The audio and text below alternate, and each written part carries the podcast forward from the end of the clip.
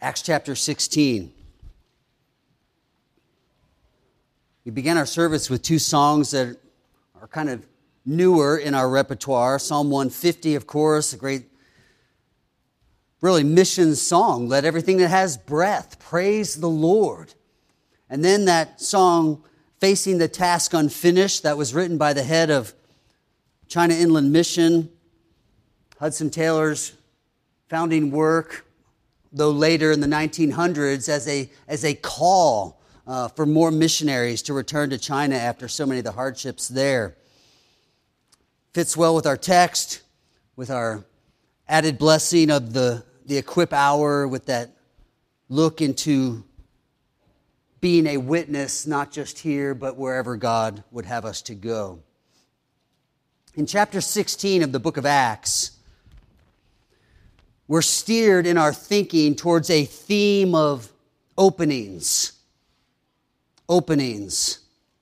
In verse 14, we read, The Lord opened her heart, speaking of Lydia. In verse 18, we see a different kind of opening as Paul casts out this demon in the young girl who was being used for the financial gain. And we see it in that phrase, in the name of Jesus, come out. In verse 26, all the doors were opened as the earthquake shakes the prison and doors open and chains fall off. And I think we could argue an opening in verse 30 in the question, What must I do to be saved? These openings in different contexts a wealthy, maybe single woman, an enslaved, trafficked, demon possessed girl, and then a jailer serving the Roman Empire. In each of these accounts, we, we, we're discovering this opening, the opening of hearts and minds to the gospel hope. And so our theme is simple God opens hearts to salvation. God opens hearts to, to salvation. I probably don't have to convince you of this. It's likely you already believe it. After all, you know what it is to pray for someone to be saved. And whatever words you might use, essentially you're praying this text that God would save them, that He would show them the truth, that He would bring someone across their path to tell them, that He would open their heart. Perhaps you know this to be true because it's your story.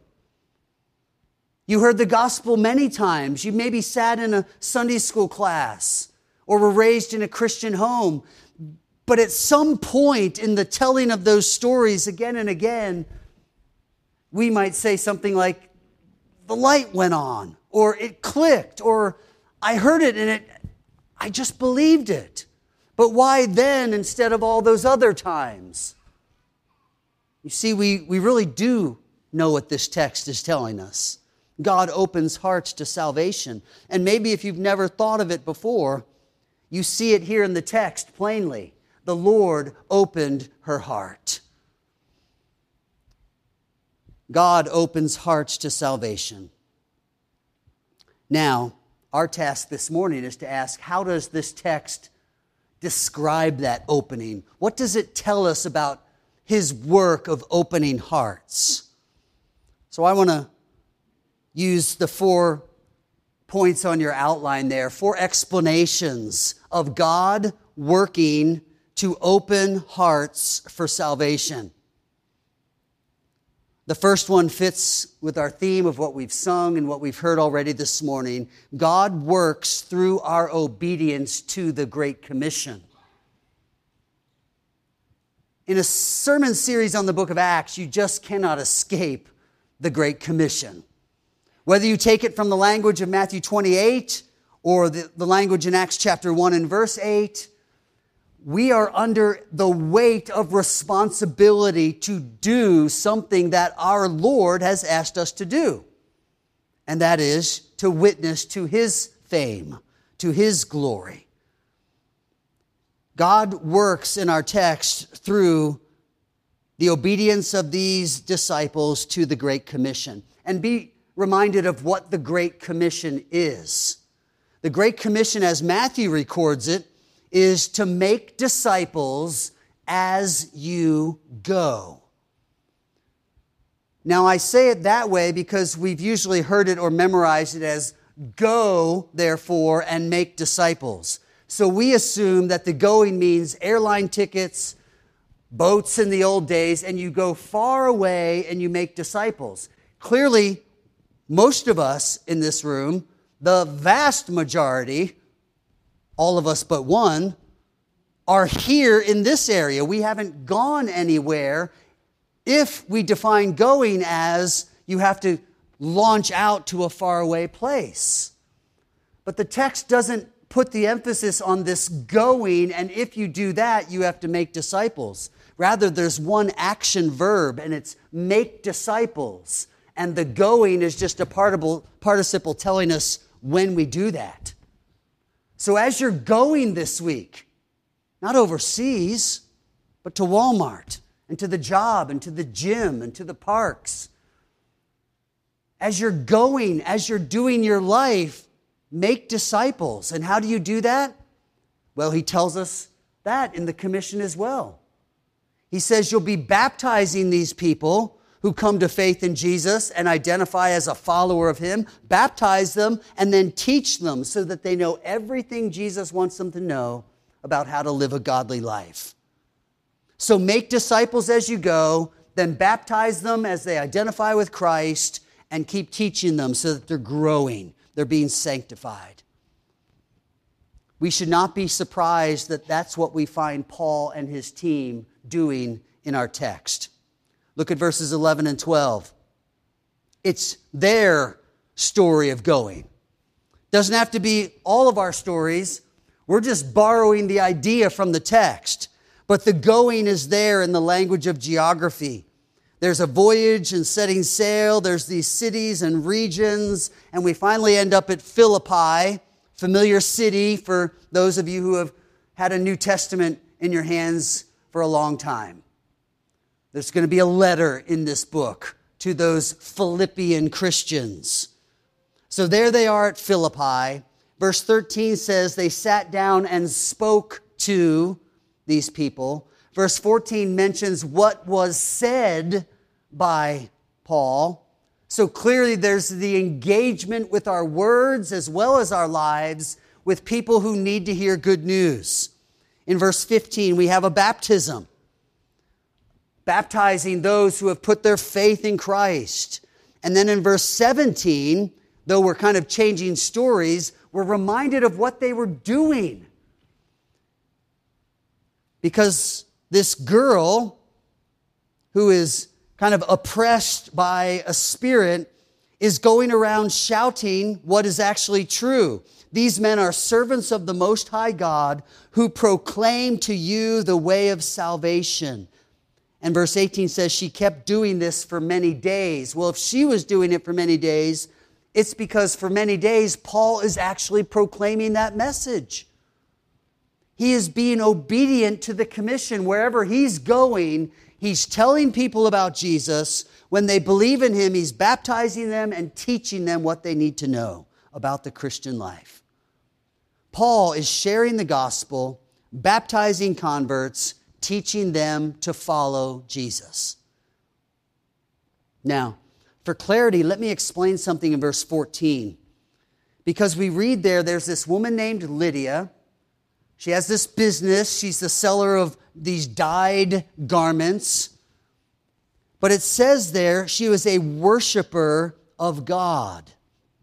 Now, in our English Bible, that just comes to us as a description of what you and I would be, who believe in Jesus and we've gathered to worship. But this worshiper of God language is used as an expression for a Gentile who is kind of recognizing the, the monotheistic approach of the Jews, meaning the one God approach versus the multiple gods in the Greek and Roman culture. So they're not totally pagan, but they're not totally Jewish. They don't buy into the customs and a lot of the regulations of the Jewish life. They just kind of know I'm less multi God and I'm more of kind of a one God person. We saw this already in chapter 10 when Peter is called to minister to the Gentiles, represented by Cornelius. And it says in chapter 10 and verse 2 he was a devout man who feared God. But as the paragraph unfolds, we find out he knows nothing of Jesus and salvation through Christ. And so he comes to faith and is baptized. So, this worshiper of God or a devout man who worshiped God, it simply means they were kind of in the Jewish camp, though they were Gentiles. But they had never been introduced to this good news that Jesus saves sinners. Both Cornelius and Lydia needed to hear the clear gospel that God is merciful to save sinners through faith in Christ. Well, they did hear that. But our text unfolds the sovereignty of God in the salvation of sinners in those simple words that aren't theologically confusing. It's not some big word we have to look up in the dictionary. It's simply the narrative. The Lord opened their hearts. Next time somebody wants to debate big theological issues, just take them to this text and say it's, it's not as hard as our minds make it. And I don't mean that disparagingly. I just realize when you really dive into the depths of the sovereignty of God, we should not be surprised that swimming in the deep end, we're going to get tired of treading water. And sometimes it, we just can't make sense of it all. So it's helpful at times to just come to a simple story in the Bible of somebody coming to faith in Jesus, knowing they needed to be saved because they're a sinner and it just says the Lord opened their hearts. And, and, and they welcomed that news and believed in Jesus. God opens hearts to salvation. You know, the Bible is full of this message that just reminds us whatever your story, whatever age you were when you came to faith, whoever told you, however many times you were told, really our stories are all the same. We were dead in sin, we were blinded by our sin, and God opened our hearts. He made us alive so that we could know what it is to treasure a Savior. Jeremiah asked this question, the prophet in the Old Testament Can the Ethiopian change his skin? Can he make it a different color? And then he asked a second question Can the leopard change his spots? You've seen the, the leopard at the zoo and all those colored patterns. Can, can an Ethiopian change his skin? Can a leopard change his spots? And then he draws a conclusion with an assumed, if so, if an Ethiopian can change his skin color, and if a leopard could change his spots, then also you can do good who are accustomed to do evil. Jeremiah's point is unless the Lord opens hearts, no one who is evil, a sinner, can do any good to merit eternal life or to please God. We can't do it. We all understand not changing our skin color or a leopard not changing his furry spots. So let us understand that apart from the grace of God, we can't do any good. And it just reminds us of what Ephesians tells us in chapter 2. It's by grace we're saved through faith. It's not of ourselves, it's a gift of God, so that we can't boast of anything. Whatever story we tell about coming to faith in Christ, it starts with God is full of grace and He was merciful to me to open my heart to the good news. And it might be a simple text like this is instructive in more ways than are on our outline. It might mean as you think of being a witness, you borrow from this a little bit. People want to know what church you go to and what's your religion and what you believe. And you might want to start saying something real simple like, God just opened my heart to see the truth that my life was a mess and I needed the rescue that only Jesus gives. But put God in that seat of mercy and love so that he's known as a God who reaches down and saves sinners. In John chapter 6, Jesus said, No one can come to me unless the Father who sent me draws him. No one. Don't, don't accept yourself from the group by having a story different than John chapter 6. Your story may be that you came to Jesus and believed, but give all the glory to God by recognizing no one comes unless the Father draws him. In that lengthy chapter, Jesus went on to teach of the glory of God and salvation. He went on to say, It is the Spirit who gives life. The flesh is of no help at all. This is why I told you that no man can come to me unless it is granted him by the Father. 1 Corinthians chapter 2 the natural person does not accept the things of the Spirit of God. They're foolishness to him. He is not able to understand them because they're spiritually discerned. God must open hearts to salvation. Luke has made it clear in this story of Acts, back in chapter 11. He said that God grants repentance that leads to life. Does the Bible tell us to repent? It does. But even our repentance is a gift of God. Does God tell us to believe? It do, he does. But even our faith is not of ourselves, it is the gift of God, lest we would boast in that. Second, Thessalonians chapter 2, Paul wrote to the believers there, saying, We ought always to give thanks to God, brothers, beloved by the Lord, because God chose you as the firstfruits to be saved. He wrote to Timothy in his second letter, Therefore, do not be ashamed of the testimony about our Lord, nor of me, his prisoner, but share in the sufferings for the gospel by the power of God, who saved us and called us, not because of our works, but because of his own purpose and grace. It's, it's the sweet story of Sabbath rest. We don't have to work to please God. We just rest.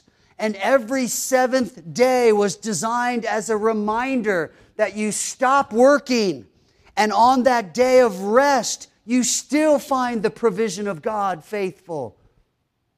Because He provides what we cannot provide for ourselves a record of perfect righteousness. Though we may try to be a good person, it is never perfect righteousness that is fit to stand before God.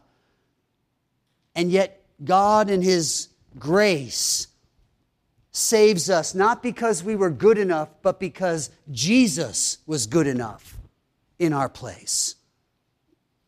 So the text is simple, though it's loaded with theological implications that we find elsewhere in Scripture.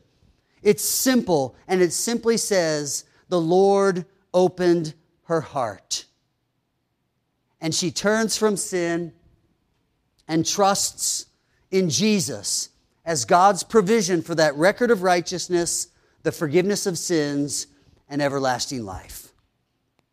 Then she's baptized, the text tells us, and her house with her. And let me just make a side note here. Uh, we believe baptism is for believers, those who have put their faith in Christ and want to live for Him. We call that credo baptism. You hear that word creed. We believe something, and so when somebody believes something and professes that, we baptize them based on what they believe. An alternative to that understanding of the Bible's teaching of baptism would be a position of pedo baptism. Pedo, you might hear it more in the word pediatrician.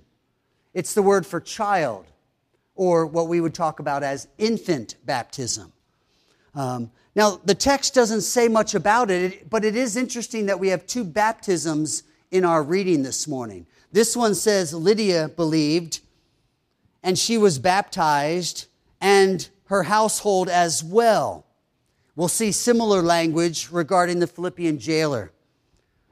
I just want you to know that there's a study that you could do. And if you want the verses, let me know afterwards. I'll send them to you. There, there are these 11 passages in the New Testament dealing with someone being baptized.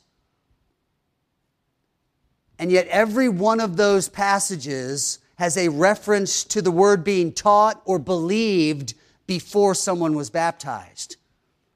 So the argument for baptizing infants is drawn not from looking at Bible passages, but from analyzing how God has worked through human history. They argue that since children were circumcised in the Old Covenant under Abraham and under the law of Moses, that that was a sign that they belonged to the people of God.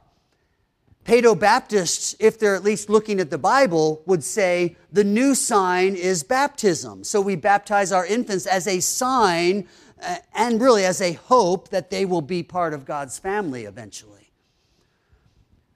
It's not illogical, but I do think it misses the point of the book of Hebrews in, in significant changes from old to new covenant. That's on the logical analysis. On the biblical analysis, I come back to every text mentions faith. Now, the account of Lydia is unique because it only mentions her faith, she was baptized, and then we have extra details and her household. In that lack of clarity, the Paedo Baptists say, see, surely there must have been infants in an entire household, and they were all baptized. But again, that's speculation. I say, well, let's go to the next story of baptism with the Philippian jailer and see if there's any clarity that is found there. And I think it is because the text says Paul preached not only to the jailer, but to his household. And he baptized the jailer and his household. You saw it there in verse 32 and they spoke the word of the Lord to him and to all who were in the house. Now, let's, let's just kind of look at this frankly. Let's assume there were infants in the house. The text is clear. He was teaching the word to the people in the house. We don't generally think of applying that to infants. Further in verse 34, he says, when the jailer brought them into his house and set food before him, and he rejoiced along with his entire household that he had believed in God. So the entire household hears the word, entire household is baptized, the entire household rejoicing in salvation that God brings. If your infant can do all that, then you can baptize your infant, I would argue. But I think it's clear that household baptism is just a reflection of the gospel message spreading through that household and more of them believing. Again, that conflict isn't one that we draw hard lines between, like, we're not going to fellowship with those people who say they're Christians because they baptize infants. As long as they're not baptizing infants as a meritorious work of salvation, then we would recognize that their understanding of Scripture may be different than ours, but they're still believers that we would fellowship with. We're thinking mainly of the conservative Presbyterian church that exists in our nation, maybe some Lutherans. Um, there are those who baptize infants that are not doing it for salvation, and we would count them as dear brothers and sisters that we simply disagree with. And our disagreement is all right, Let's go to Scripture and look at every example of water baptism. And what do we find as the common denominator? It's faith, credo baptism. All right, so if that's a question or a debate that you have to face and want to wrestle with that more, by all means, talk to me and I'll, I'll let you wrestle with those passages and help you kind of make a biblical case there. Lydia's baptized. She's living for the Lord, showing hospitality and then our story moves on to another account. God opens hearts to salvation. First, in the story of Lydia, through that obedience to the Great Commission. But now I want us to look at the second story and understand God opens hearts to salvation as illustrated by this freedom from spiritual darkness. Paul is preaching the gospel, and this girl is following her around. She has this spirit of divination, it says. It's an interesting study into the history of the day. The word that's there in our text is our English word python, the big snake. But the big snake back then was tied to the god Apollos because of various stories. So there's a lot of history that we're not really getting from the text. But just know there's all kinds of spirit power that was at work in this girl. Uh, the very dark side of what we don't see in everyday living. Ephesians 6 tells us about it. Spiritual wickedness in high places that really does define who our enemy is. We don't wrestle against flesh and blood. Evil people are not the enemy. It's the God of this world who has blinded them who is the enemy. And that enemy was at work in very pagan cultures in, in ways that are much more manifest than we have experienced in the history of America because I believe of its foundations in Bible. We have been what has been rightly called a Christian nation for a long time. That was the dominant kind of ethic or morality of the land. We weren't a pagan nation. But talk to those who live in dark places and you hear stories of darkness that makes us think that's kind of spooky or weird. But it's just the reality. And Paul comes face to face with physical manifestations of spiritual darkness. And what's interesting is she's following around these gospel messengers, but she's parroting a gospel message. These are servants of the Most High God. Now, that language is easily interchangeable in their pagan culture, so that's not like a clear definition of triune, Father, Son, and Spirit. But the next phrase is pretty unique. They're proclaiming to you the way of salvation. And she kept doing this for many days until Paul, having become greatly annoyed. Well, there's hope for a lot of us, right? this guy suddenly became very feet of clay kind of thing. Why wasn't he annoyed before, though? Right? Was it just a matter of time? Like, was it the tone of her voice? High pitched shrill? I don't know. But I think what we can conclude, just based on his message and the, the source of her being, what she was doing, Paul, Paul had had enough of a, of a pagan source parroting his message and thus muddying the waters. Remember, he's ministering to a polytheistic culture. Glad to hear about another God. Sure, who is it? What do I have to do to appease him? And Paul was like, you know what? I, I don't need your help anymore. I don't want your pagan voice added to my voice and distorting the message. And so, by the power of God, the name of Jesus Christ, he demands that this spirit leave her and it does in that moment. And immediately, people notice the difference. She is released from this bondage she was in. Because of this influence and oppression, she's being trafficked for that, that dark power's ability to speak into events that were going on. All of that somehow changed in that moment so that even those handling her knew they had just lost that enormous dark power. And that's what causes the scene. Their bottom line is immediately sunk, and they, they want retribution. So they kind of talk all fancy about what went wrong, and God's messengers show up in jail. Now, I want us to just think for a moment about this girl. We are not told in that short account that this girl believed in Jesus, but we are told that she was delivered from spiritual oppression in the name of Jesus. So I can't argue conclusively she's a follower of Jesus Christ. Where does that leave me then trying to fit this into a sermon, right? Well, I don't really have anything to tell you about her except that the Lord opens hearts. And it's clearly illustrated in this story if it's not just a reality that we're not told about. The reality is, in the name of Jesus Christ, spiritual wickedness, wickedness is defeated. That's the point of the story.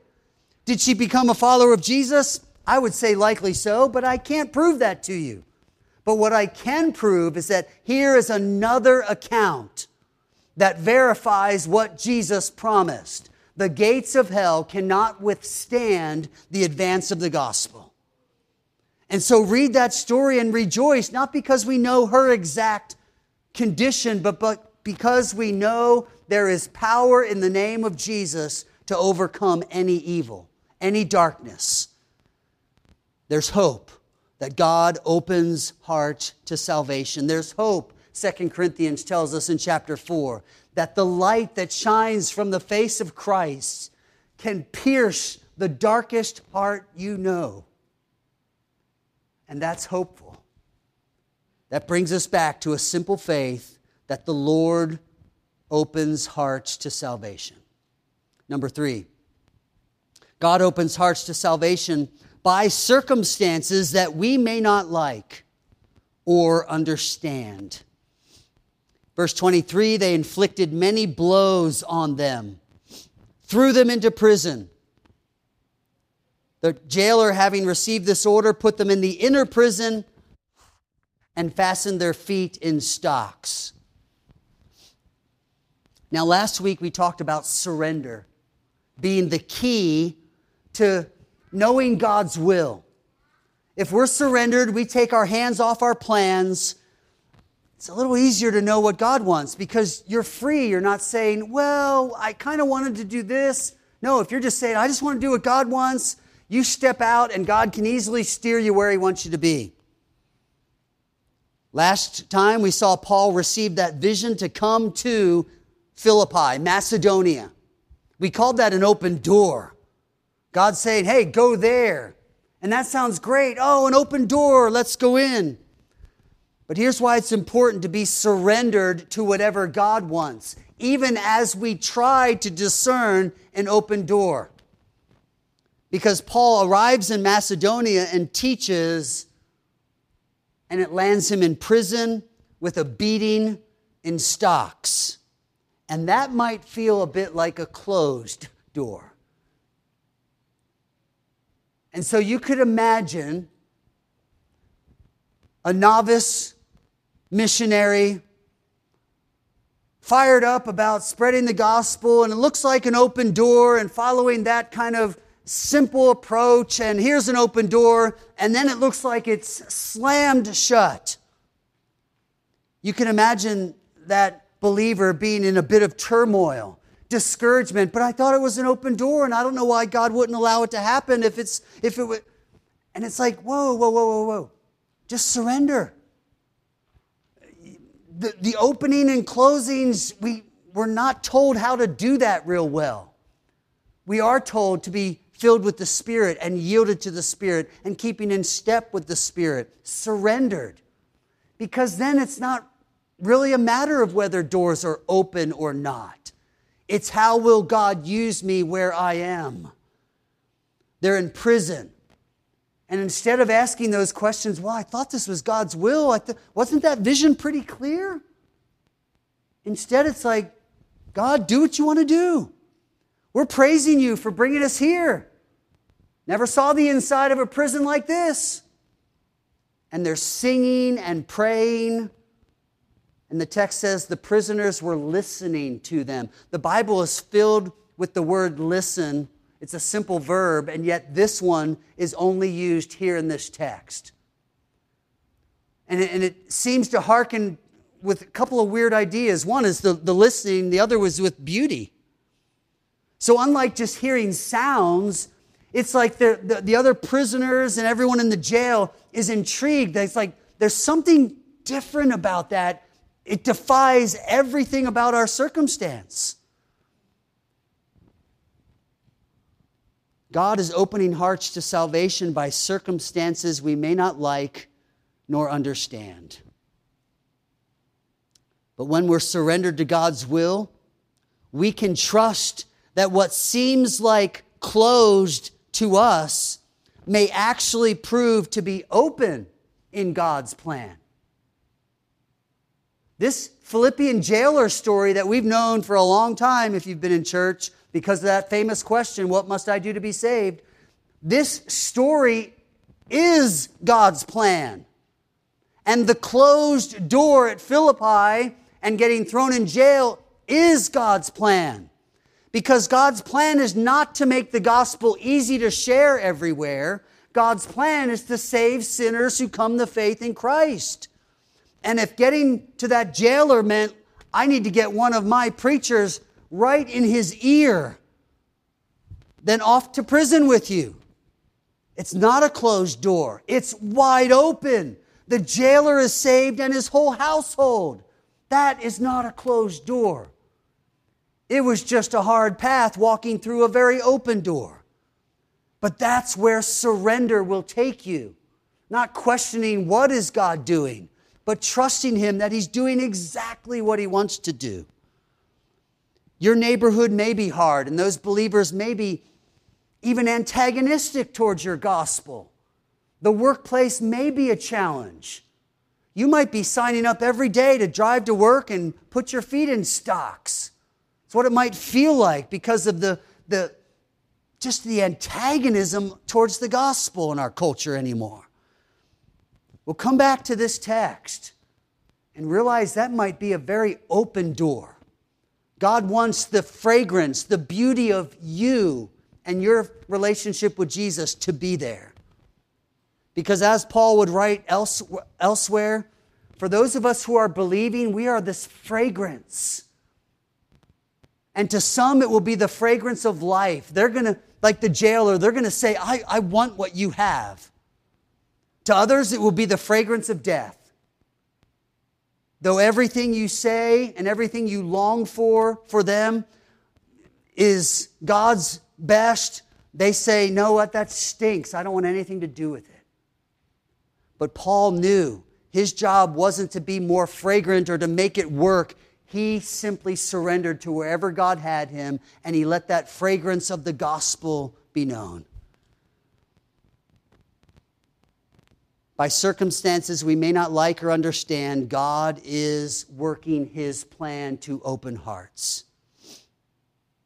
Paul would write later in another one of his letters that his imprisonments actually furthered the gospel to places he could have never reached, into Caesar's household, into high ranking government officials.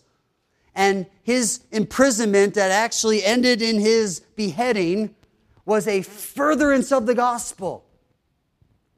We look at it, we think that's a pretty severe end of Paul's ministry. Paul said, No, don't look at it that way. Look at the seeds that were sown and the fruit that will continue on because of closed doors that we perceived being actually open doors that God designed. Paul would say in Philippians 1 It's my eager expectation and hope that I will not at all be ashamed, but that with full courage, now as always, Christ will be honored in my body, whether by life or by death, by freedom or imprisonment, poverty or wealth. I just want Christ to be known. What door can close that desire? Number four, God opens hearts to salvation in the simple message of faith in Jesus. We labor week by week to make you a better and better theologian, someone who knows the character of God and his plan as it unfolds in the Bible. But the reality is, if you're not, you know, like an A plus student or, you know, seminary degree kind of understanding yet, that you would at least understand the simplicity of a story that unfolds with someone saying, What must I do to be saved? And there's a simple answer. Oh, it's full, but it's simple. This simple message of faith in Jesus. It's a simple message because it's a simple question What must I do to be saved? Well, we could also think, how did he even know to ask that question? But remember our context. Verse 17, we heard for many days Paul had been proclaiming, and it had been parroted by this girl. These are the servants of God proclaiming the way of salvation. They're talking about some kind of rescue from our ruined condition. In verse 18, that's where the girl is shouting it along with Paul. Verse 25, they're singing and praying to God. So, something that the jailer had heard by now, either the account of the prisoners he was watching or in their very witness through their song and prayer. He recognized that this salvation that was being talked about was something he desperately needed.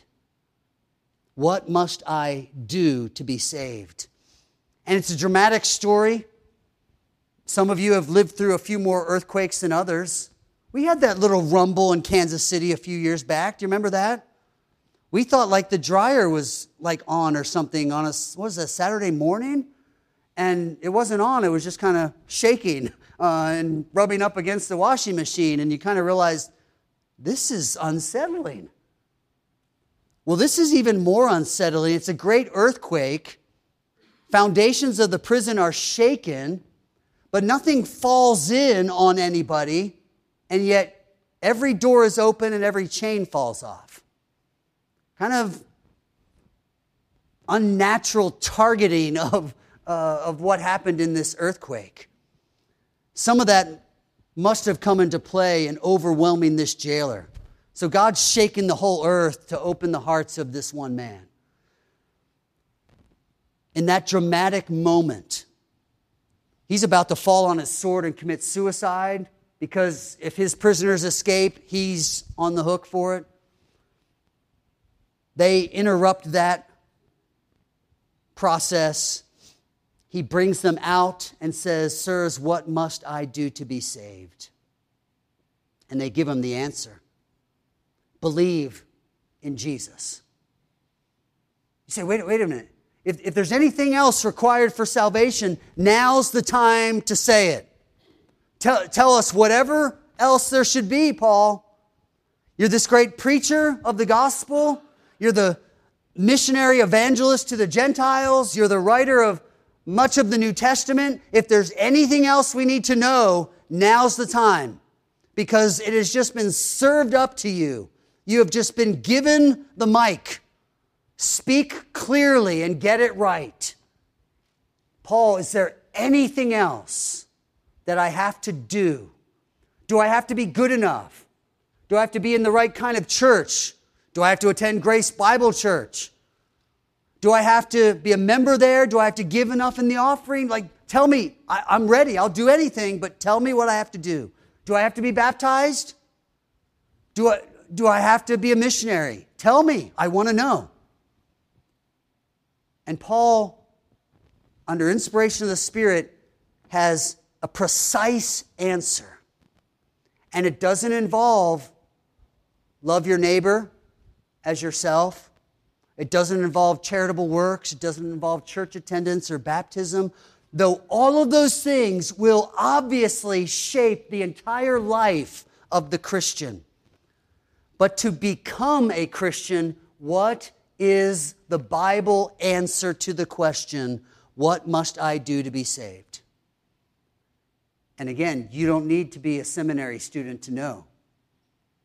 You, can, you could read this here today in the hearing of the crowd as we heard it. You can go home and read it, and the answer is clear believe in the Lord Jesus.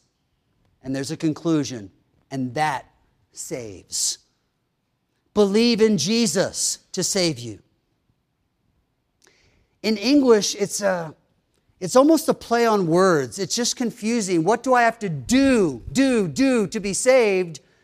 And the answer is believe, or rather, believe what Jesus has done. Because the doing is what we feel we need. I have to do something to please God, but you can't do enough to please God. So the answer is what do you have to do? Nothing. Instead, stop doing and believe that Jesus has done what is needed. He has kept the law perfectly. He has died on the cross for sin and he has risen from the grave, conquering death. So if you want to be righteous in the presence of God and not give account for your sin and be judged for it and live with him forever in resurrection life, then believe in Jesus who has done all of that for you. What do I have to do to be saved? Well, in a polytheistic culture with that Roman pantheon of gods, you had to appease them all. You had to satisfy them all. You had to do right all the time, make the right offerings and leave the right food here and there. You had to appease all these gods. Tell me what I have to do to appease this God, the God you guys are preaching about. And Paul's answer is one of rest and peace. You don't do anything. Our message is God has done what is needed in his Son, Jesus Christ. Have you ever asked this question and found the biblical answer? What do I have to do to be saved? In other words, what do I have to do to be right with God? I probably don't have to convince you that you're a sinner, that you've broken God's commandments. So, how can you, a lawbreaker, be made right with the perfect, righteous judge? And here's our answer Believe that Jesus can save you. He can make you righteous, He will forgive your sin, and He will give you a home in heaven. This is the gospel. And yet it's unfolding in the going. Somebody just was off to the next place. In the communicating the good news. And then we see the harvest believing, baptizing, growing in the faith. Some contend that Paul should have mentioned repentance. I would argue such an objection betrays a shallow definition of faith, what it means to trust or believe in Jesus. It is completely true that sinners must repent to be saved. In just the next chapter, we're going to read God commands sinners everywhere to repent. They have to. But that is built into trusting Jesus. It's saying, I can't trust in my own works anymore. I'm sinful. They're contaminated. I turn from sin to Jesus in faith. So that faith in Jesus is a turning from sin. It's one and the same turn away from the sin and to Jesus. And so Paul doesn't have to elaborate that here. He's getting down to the, the simplest expression of the gospel believe in the Lord Jesus and be saved. Is there more we can say and explain? Certainly. But you now are equipped. You have a story to tell. The Lord opened my heart to the truth. And you have the gospel in a nutshell. You got to trust Jesus and not your own effort at pleasing God. You're ready. You can do this task of witnessing.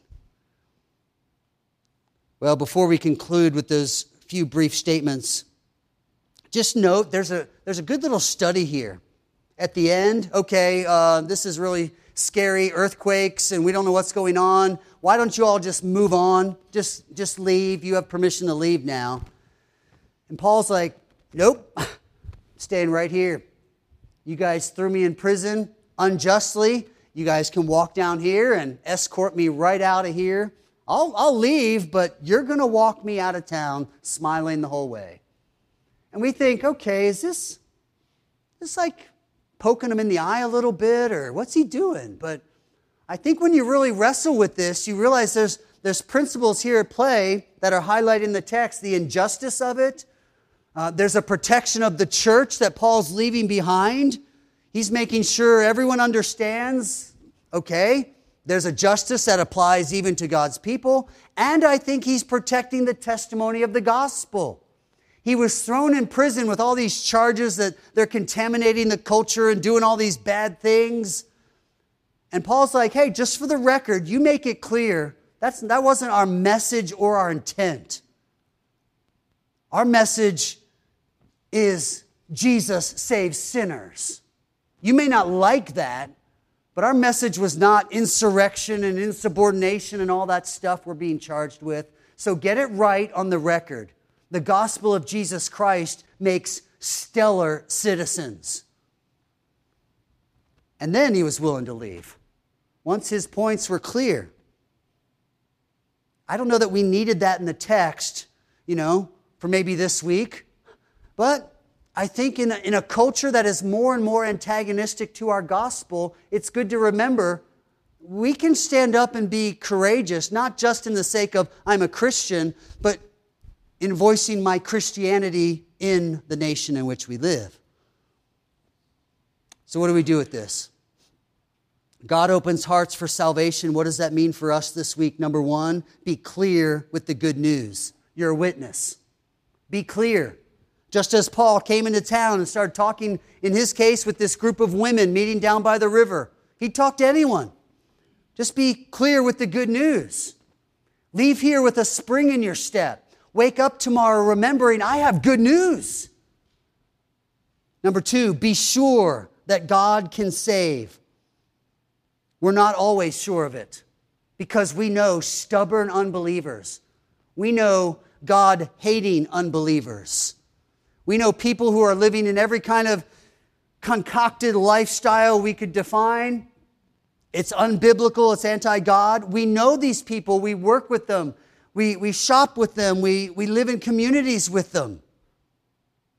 Do you really believe God can save the worst sinner you know? Or do you think some hearts are just too locked up and God doesn't have that set of keys? And he's frustrated because it won't work in the lock. We don't want that for our theology. That's not the God we want to sing about. The Lord is our salvation. No, he, he's the God that doesn't need a key, he just breaks down the door. That's what our text says. He'll just shake the whole earth until that door opens up. So, do we believe God can save that person that you've been praying for for years? Rest in the simplicity of the text. The Lord opens hearts. Number three, be aware that today's circumstances may be ordained to open someone's heart to the gospel. You didn't want to be stuck on the side of the road with a flat tire waiting for AAA to show up. But who is that guy hooking up your car? Why did he show up on this day? And why did you have that flat tire or stalled engine? The circumstances we may not like or understand may be the very situation that we piously prayed for at the conclusion of the sermon on being a witness. Lord, give us opportunities to witness. Doggone it, why does this car have to break down? Run, run, run, run. The guy comes, takes the car. You're talking to all kinds of people in the bad situation, and not one of them heard the good news. Because it was a circumstance we didn't like or understand, and we just switched gears. We're not advancing the kingdom. We want prosperity gospel. We want cars that run and air conditioners in houses that keep cooling. But when they don't, maybe that's an open door. Maybe that's the opportunity. Because now a guy's going to be down in your cluttered basement working on your air conditioner for a couple hours. And you might just be able to share good news with them. So be aware of the circumstances in this coming week as perhaps being a table set for this good feast of the gospel. Number four, be ready with the answer. It's faith in Jesus. You, you, may, you may not get all the words right, you may stumble over explanations, but come back to the simplicity. you have to believe in Jesus to be saved. Because if you can get that out, they'll probably feed you some easy questions. Saved from what? Answer it in a simple sentence. Well, I'm a good person. All right, answer that in a simple sentence. You can do this. You can be ready with the answer, as Scripture calls us to. So, some great stories. Love hearing about Lydia's conversion, freedom from demonic oppression. What must I do to be saved? Believe, and he does, and his whole household. Great stories. But they have to mean something for us this week. So be ready, be aware, be sure, be clear. This is what God wants of us today. Heavenly Father, show us the wonder of salvation that begins in your love and mercy, that begins with you opening hearts. Go with us this week. Strengthen us. This is the promise we claim. You are with us always to the ends of the earth, even if the end for us is right here in the metro of Kansas City. Go with us. Empower us, embolden us with this good news that we have to share. Do this, please, for the glory of your name. Amen.